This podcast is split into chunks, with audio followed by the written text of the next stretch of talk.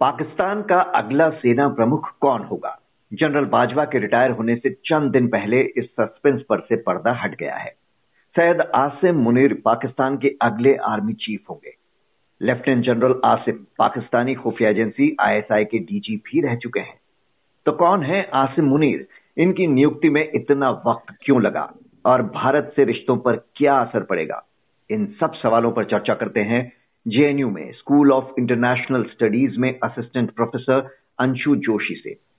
Professor Joshi, लंबे इंतज़ार के बाद शाहबाज शरीफ सरकार ने पाकिस्तान के नए आर्मी चीफ के नाम का ऐलान कर दिया। कौन है आसिम मुनीर जो अब पाकिस्तानी सेना की बागडोर संभालने जा रहे हैं? अक्षय जी देखिए, आज ये एक बड़ी घोषणा पाकिस्तानी सरकार के द्वारा की गई है, जिसमें इस बात से पर्दा उठाते हुए कि पाकिस्तान के सबसे सशक्त अधिकारी के ऑफिशियल रिटायरमेंट के बाद कौन पाकिस्तान की आर्मी का चीफ होगा, इसे स्पष्ट करते हुए मुनीर का नाम सामने आया है, जो लेफ्टिनेंट जनरल आसिफ मुनीर के नाम से जाने जाते हैं और आईएसआई को भी देख चुके हैं, जो पाकिस्तान की खुफिया एजेंसी है कि हम उनके अगर व्यक्तित्व की ओर देखें। और भारत की दृष्टि से अगर देखें अक्षय जी तो आप लगभग लगभग पाकिस्तान के जितने भी अभी तक के सेना प्रमुखों को देखेंगे तो आप पाएँगे कि सेना प्रमुख बनने के बाद आ, हम ये देखते हैं कि उन्हें सेना प्रमुख बनाती तो पाकिस्तानी सरकार या प्रधानमंत्री है लेकिन इसके बाद पाकिस्तान में हम देखते हैं कि जो सेना प्रमुख होते हैं वो फिर सरकार बिगाड़ने और बनाने लगते हैं। तो इस दृष्टि से यहाँ पर इनका जब हम रोल देखते हैं या इनको देखते हैं तो आगे अब ये देखना दिलचस्प होगा कि किस प्रकार की भूमिका ये हम्म। अदा करते हैं और भारत के परिप्रेक्ष्य में भी चूँकि आईएसआई के प्रमुख रह चुके हैं और अपने देश की खुफिया एजेंसी को ये संभाल चुके हैं तो एक ग्राउंड रियलिटीज साथ ही जो पूरा एक इंटेलिजेंस सिस्टम है। उसको ये बहुत अच्छे से जानते हैं न सिर्फ़ पाकिस्तान के बल्कि जब हम भारत की ओर देखते हैं और भारत पाकिस्तान के तनाव की ओर देखते हैं तो उस दृष्टि से भी। तो यही कहूँगी कि आ, अब ये देखना दिलचस्प होगा कि बाजवा के रिटायर होने के बाद मेरे ख्याल नवंबर उनतीस को वो रिटायर हम्म। हो रहे हैं अच्छा। और हम्म। इसके बाद देखते हैं कि जब ये कमान संभालते हैं हम्म। तो किस प्रकार की जो इनकी शुरुआती दौर की नीति रहती है उससे काफ़ी कुछ स्पष्ट हो जाएगा। जी इमरान खान जो है, पूर्व पीएम पाकिस्तान के, उनको कट्टर दुश्मन बताया जाता है इनका। तो इमरान खान को इनका विरोधी क्यों बताया जाता है? क्या विरोध था उनका इनसे? देखिए, जब हम इमरान खान की ओर देखते हैं तो आप सिर्फ़ एक यहाँ पर आसिफ मुनीर ही नहीं, आप जब हम पाकिस्तान के दूसरे ऑफिशियल्स की ओर देखते हैं तो वहाँ पर भी इमरान खान के साथ हम एक तनावपूर्ण स्थिति देखते हैं।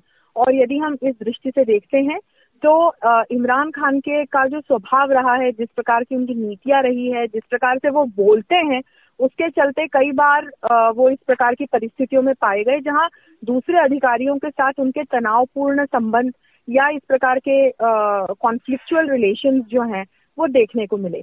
अब एक और दृष्टि से देखें तो हम ये कह सकते हैं कि इमरान खान को जब हम देखते हैं तो वो पाकिस्तान के द्वारा चुनी गई सरकार के प्रतिनिधि के रूप में हम देख सकते हैं। और जब हम आसिफ मुनीर की ओर देखते हैं तो वो एक पाकिस्तान की मिलिट्री के रिप्रेजेंटेटिव की ओर हम देखते हैं। और हम बहुत अच्छी तरह से इस बात को समझ सकते हैं जब हम पाकिस्तान के इतिहास को देखेंगे कि जो सरकार है या जो वहाँ के प्रधानमंत्री रहे हैं और जो वहाँ के आर्मी चीफ रहते हैं, वो बहुत ज़्यादा समय तक अगर हैंड टू हैंड चलते भी हैं तो बहुत ज़्यादा समय तक ये स्थिति नहीं होती है और यही कारण है कि हमने पाकिस्तान में बहुत सारे मिलिट्री कूज देखिए हमने देखा कि किस प्रकार से मिलिट्री ने पाकिस्तान की सत्ता को पर काबिज हो गई या पाकिस्तान ने पाकिस्तान में वहाँ की जो मिलिट्री है उसका वहाँ के प्रधानमंत्री को बनाने में प्रमुख रोल रहा। जी इमरान खान के कड़े विरोध के बावजूद शाहबाज शरीफ सरकार ने आसिम मुनीर के नाम का ऐलान किया। आ, क्या अब भी कुछ एक पेच फंस सकता है? क्योंकि कहा जा रहा है कि इमरान खान राष्ट्रपति आरिफ अलवी के साथ मिलकर कोई खेल कर सकते हैं, क्योंकि आरिफ अलवी साहब उस समय भी विवाद में आ गए थे जब शहबाज शरीफ को पीएम पद की शपथ दिलवाई जानी थी। तो ये अब कहा जा रहा है कि इमरान खान अब भी कोई रोड़ा अटका सकते हैं, क्योंकि पाकिस्तान के रक्षा मंत्री ख्वाजा आसिफ ने ट्वीट किया है कि अब इमरान खान का यह इम्तिहान होगा कि वे वाकई देश के रक्षा संस्थानों को मज़बूत करना चाहते हैं या विवाद ही चाहते हैं। देखिए अक्षय जी, ये एक बहुत ही अच्छा एक दिलचस्प प्रश्न है, एक रोचक प्रश्न है और पाकिस्तान की जब हम आंतरिक स्थितियों को देखते हैं, वहाँ किस प्रकार से हर दिन राजनीति होती है, उसे हम देखते हैं तो फिर इस प्रकार के इल्ज़ाम तो बाजवा के ऊपर भी लगाए जाते रहे हैं। ये प्रश्न उनके ऊपर उठ रहे थे कि उनके बेटे रातों रात किस प्रकार से अरबपति हो गए और उन, उनके, उनका जो पूरा एक दखल अंदाजी और रोल रहा पाकिस्तान की राजनीति में, उसको लेकर के बड़े सवाल उठाए जाते रहे हैं। तो हम जब इन सवालों की दृष्टि से मुनीर की ओर देखते हैं तो निश्चित तौर पर इमरान खान ने विरोध जताया, लेकिन इसके बावजूद हम देखते हैं कि किस प्रकार से शाहबाज शरीफ के द्वारा ही ये नाम जो है वो एक फाइनल करके वहाँ की पाकिस्तान की जो मिनिस्टर हैं ब्रॉडकास्टिंग उनके द्वारा ये ट्वीट करके आज ये ऑफिशियली इस बात की घोषणा की गई कि बाजवा जी के रिटायर होने के बाद जो सेना की कमान है, वो आसिफ मुनीर संभालेंगे। तो इस प्रकार की बहुत सारी बातें और कॉन्स्पिरेसी थ्योरीज और ये सारे तमाम जो एंगल्स हैं वो हमारे सामने आ सकते हैं, पर मुझे नहीं लगता कि आधिकारिक तौर पर घोषणा करने के बाद अब सरकार इससे पीछे हटेगी।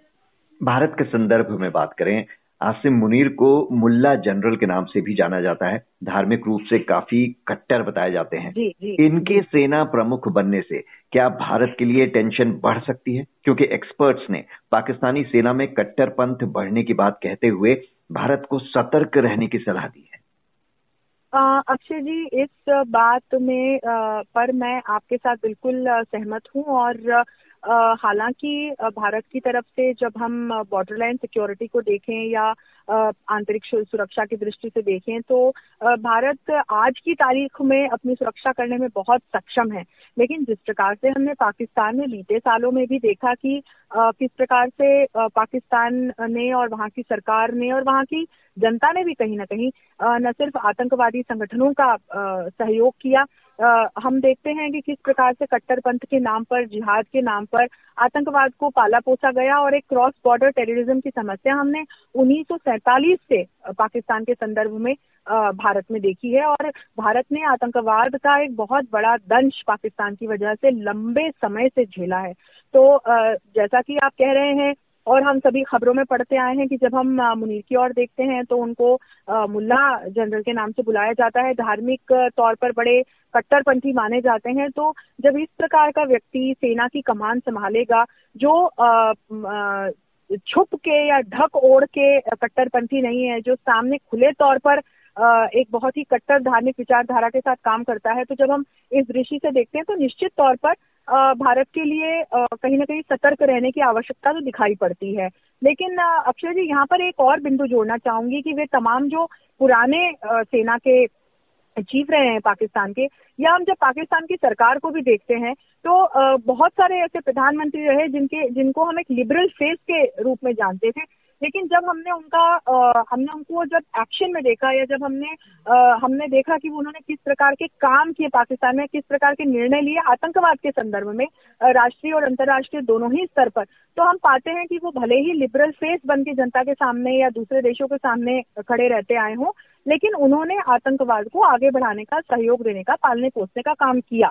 तो कोई व्यक्ति दिखने में कट्टरपंथी है या नहीं है मैं इस बात पर नहीं जाती। मैं पाकिस्तान को एक पूरे देश के रूप में इंक्लूडिंग वहाँ के जो लीडर्स हैं या जो वहाँ के आईएसआई के चीफ हैं या जो वहाँ के सेना के चीफ हैं, उन सभी को इसमें जोड़कर देखती हूँ और उस दृष्टि से जब देखती हूँ तो मुझे लगता है कि न सिर्फ़ भारत, बल्कि पूरे वैश्विक स्तर पर तमाम देशों को इस प्रकार के जो देश हैं, जो आतंकवाद को पालते हैं, पोसते हैं, आगे बढ़ाते हैं, उनसे सतर्क रहने की आवश्यकता है।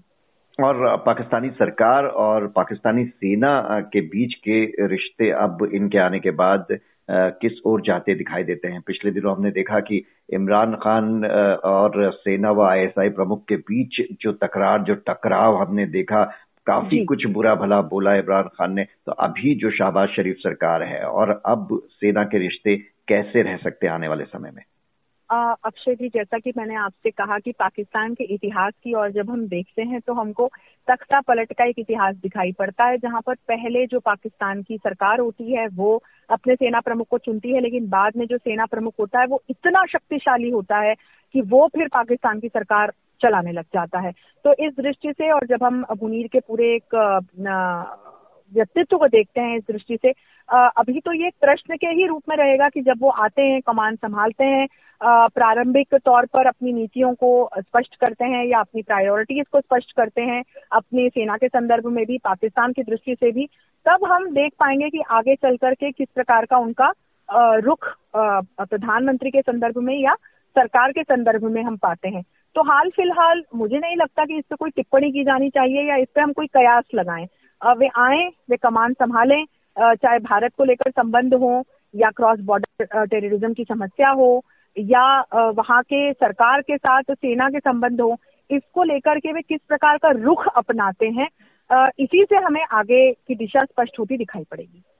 जी तो आईएसआई के पूर्व डीजी आसिम मुनीर अब पाकिस्तानी सेना की बागडोर संभालने जा रहे हैं। देखना होगा कि वहाँ की सरकार में कितना दखल होता है इनके आने के बाद सेना का, और भारत से रिश्ते किस ओर जाते हैं। बहुत बहुत शुक्रिया, प्रोफेसर अंशु जोशी आपका।